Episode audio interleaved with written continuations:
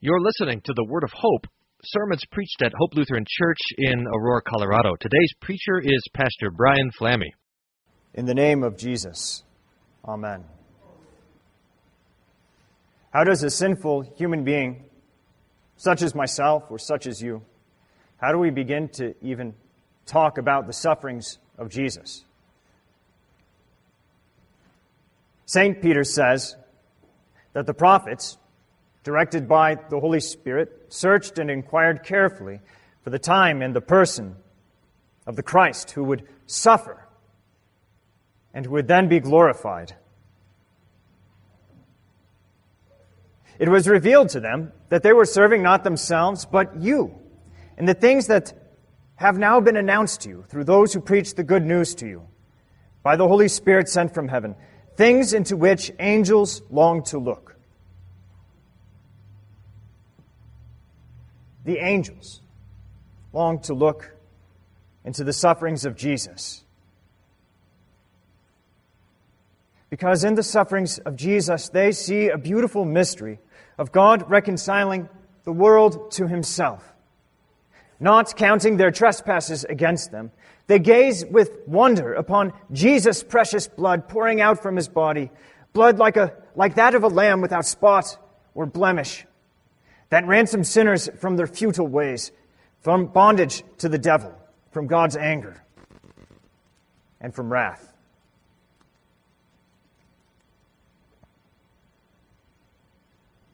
You and I, we stand in a unique position of privilege and perspective, because what the prophets longed to see in the death of Jesus, we confess every morning and every evening, when we wake up and pray the catechism, and when we go to bed and do the same, when we pray the creed.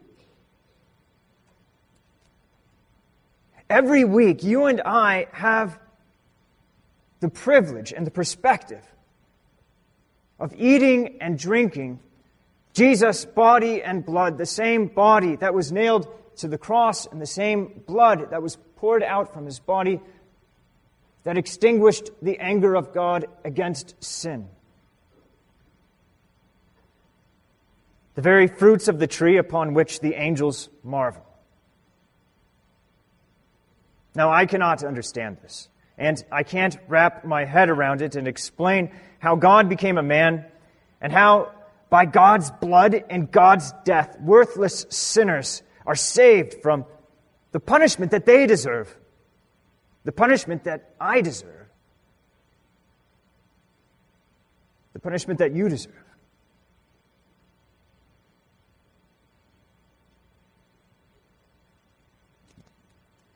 Undoubtedly, the devil would tell us that not being able to understand the cross with our minds, by not being able to match it up with our aesthetic sentiments, how it doesn't seem to us to be very beautiful or good,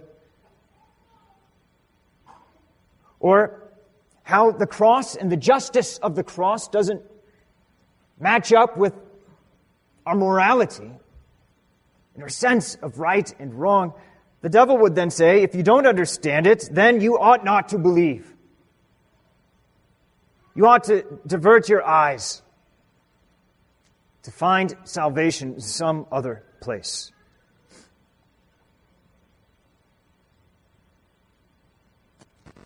But as much as the devil tries to shake our confidence in the death of Jesus, we have the testimony of the apostles. They have seen it. They bear witness, and their witness is true.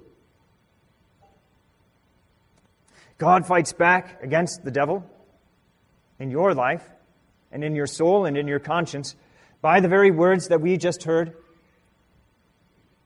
by the testimony of the death of Jesus. This is the word that plants faith in our heart. And by this faith in God's Son's death, the works of the devil, his lies that cause us to doubt, that cause us to despair of God's kindness towards us, His works are destroyed. And this is the gift of the cross. You are justified by grace as a gift through the redemption that is in Christ Jesus, whom God put forward as a propitiation by His blood to be received by faith.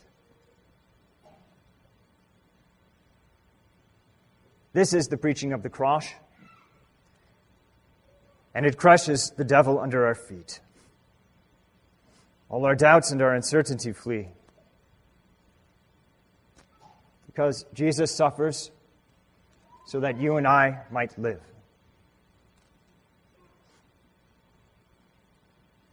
We can consider Jesus' suffering, well, in two ways. But first, we must consider how He suffered as a man. It seems like, it certainly seems this way to those people who do not listen to the preaching of the Holy Scriptures, it seems like the devil is actually getting the upper hand on Jesus. It seems like death and sin are finally overcoming not only God's creation, but now the Creator Himself. Indeed. The devil knows this, and he wants nothing more than for God's Word, and in fact, God's Word incarnate, to break down and to fail. And so he presses Jesus, the man, to the limit, even to death.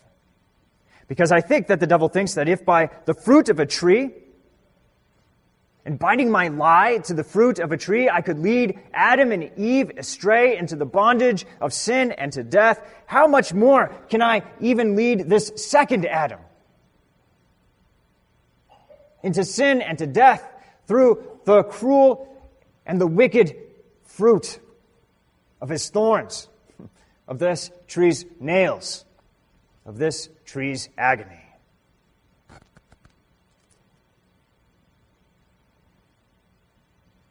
Jesus is a true man.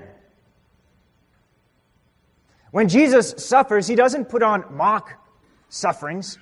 He doesn't pretend so as to trick the devil that He's actually going through a really hard time, but in actuality He's not. No. When the Son of God was conceived in Mary's womb, He took into the Godhead a full human nature, a real human nature, a human nature like yours, that gets hungry, that grows cold, that sheds tears, that feels pain, and even dies.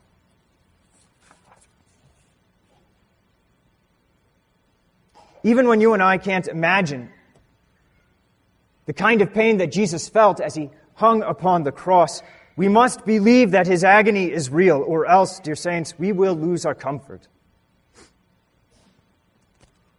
Jesus suffered as a man both physically and spiritually.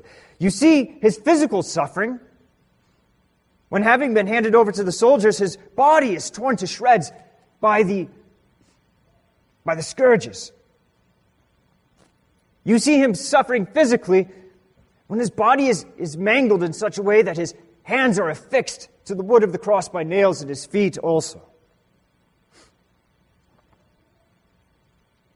You see His physical suffering when you see Jesus die the same death, that every human being has died. The same death that the devil uses to hold humanity captive in being afraid of death. The sharpest agony was not felt in Jesus' body. Jesus felt the weight of the cross upon His soul. Now, you and I suffer from time to time spiritually when we wrestle with a troubled conscience. But even then, we're accustomed to our consciences being at least partially hardened or deadened against sin. It's because we like to listen to the devil and our flesh and the world too much. They're always trying to get us to the point where we hardly feel our sins, that we hardly notice it when we are sinning. But I want you to see how Jesus suffers spiritually with a pure and a holy conscience. Jesus is without sin. He never sinned against God, but called him Father and obeyed his will. Jesus never sinned against his neighbor, but he loved his neighbor.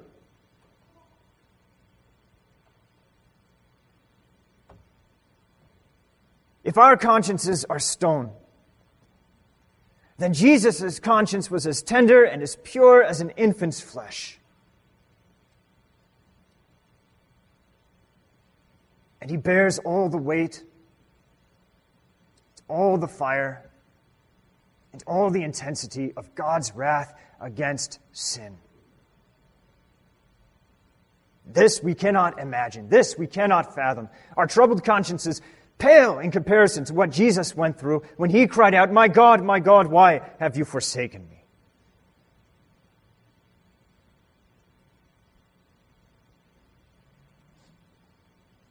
Now, if this is all we knew about the cross, that Jesus, the man, suffered both physically and spiritually, you and I would still be lost.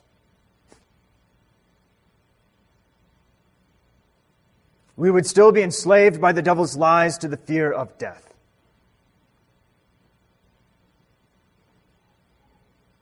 Because what can one man's death really do? We have it in our minds that someone can lay down their life for another, but at best it only puts off the inevitable. That a soldier can jump on a grenade for the sake of his fellow soldiers, but who knows what tomorrow may bring. Maybe one of the soldiers that he saved would be shot, or another grenade would come, and this time no one jumps on it.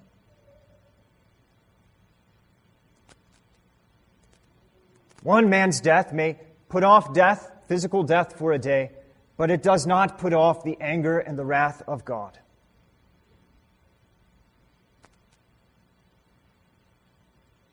Jesus doesn't suffer merely as a man. And this is why Christmas matters on Good Friday. Which is to say that it matters that the Son of God was born of the Virgin Mary for this day and for this moment to work a salvation that exceeds your capacity, that exceeds human strength. You would try to justify yourself before God. You would try to set aside his wrath and his anger by convincing the Lord that, hey, I have been a good person. I know the law.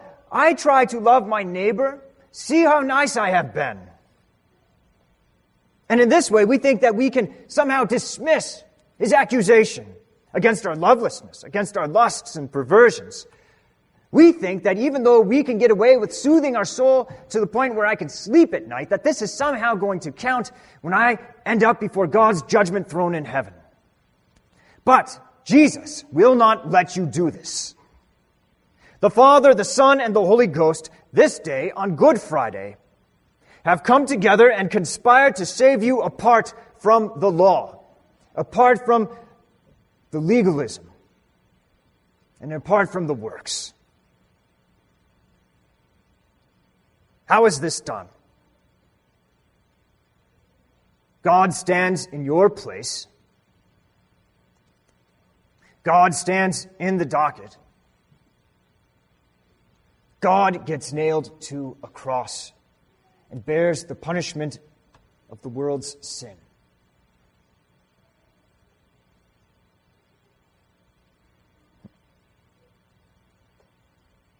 This is why the Son of God comes in human flesh, so that he can carry your guilt and your shame and your sins away from you, to take away a righteousness of the law that counts before the throne of God from you. Isaiah says, "The Lord has laid on Jesus the iniquity of us all."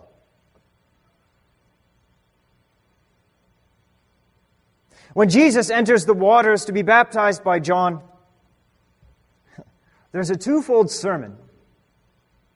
God the Father says, "This is my beloved Son, the sinless one, with whom I am well pleased."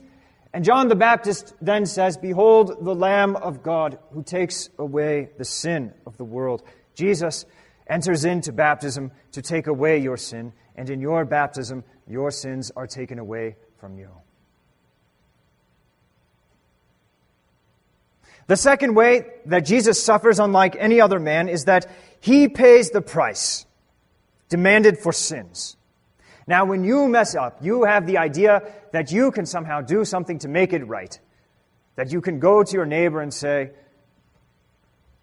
"You know, I've done something to hurt you. Let me make it up by my kindness." Sometimes our neighbor receives these reparations or these works of fruits of repentance. But how is God to receive us into His favor and His grace when, even from the moment of our conception, we have been at enmity with Him, when we have been in rebellion against Him, when, by default, as human beings, we do not love God, but instead we love the devil's lie? And we look to fear, love, and trust in ourselves above all things. We look to fear, love, and to trust in death and how to avoid it above all things. To worship at the foot of idols that are no gods.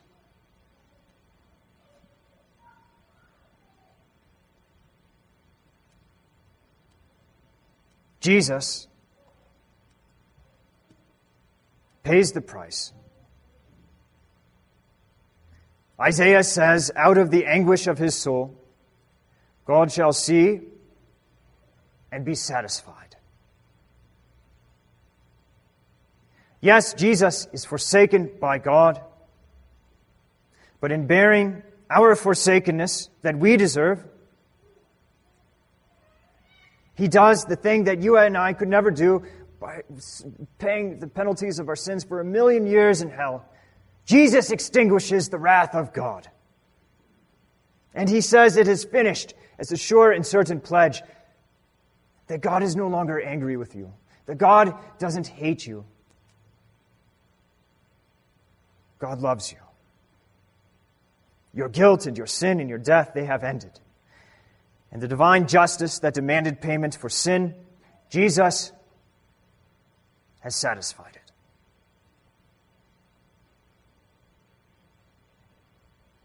This brings us to the third and the final benefit of Jesus' suffering as true God. Upon Jesus was the chastisement that brought us peace, and with His stripes we are healed. You hear the word atonement. What does this mean? It means that the warfare that you have been in against God because of your sin, because you have been captured by the lies of the devil, because you have been trapped in the fear of death, this is taken away in the death of Jesus, and now you have peace. Your enmity is gone, your warfare is ended, you are one with God once again. God has done it, not you, not your works, but the death of Jesus has done this. So now, God isn't mad at you, He doesn't hate you, He's not angry with you. But God smiles upon you as His child. God wants to comfort you. God wants to give to you not death, but life. This, dear saints, is why we call this Good Friday. This Friday is good because Jesus suffers and you gain God's kindness. You gain forgiveness and life and salvation. You can't find this anywhere else in the world. You can't find this anywhere by sorting through the devil's lies. You can't find this in the imaginations of your own flesh.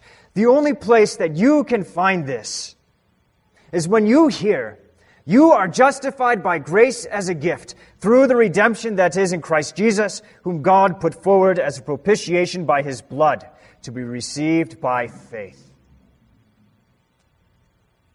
Hear this preaching and believe it.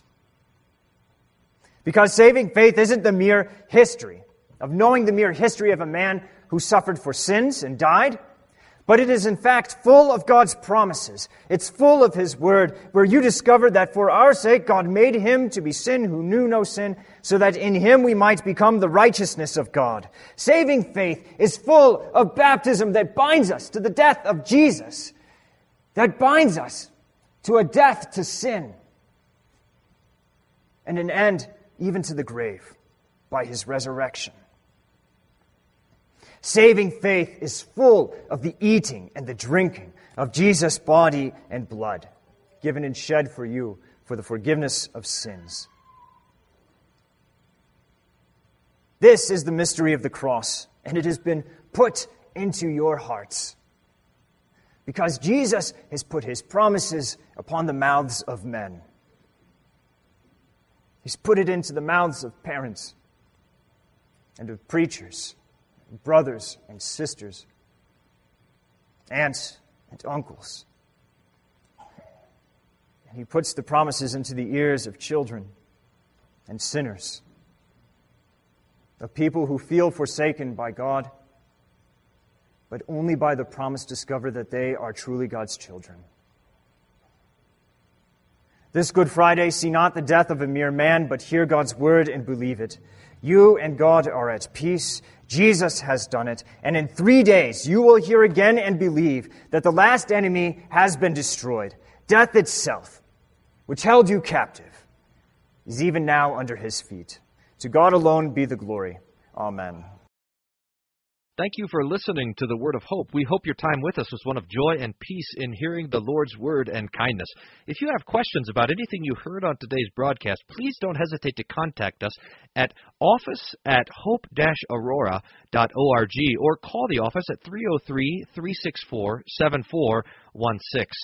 For more information about our congregation, for locations, service time, and schedule, please visit our website at www.hope-aurora.org. Thank you for listening to the Word of Hope.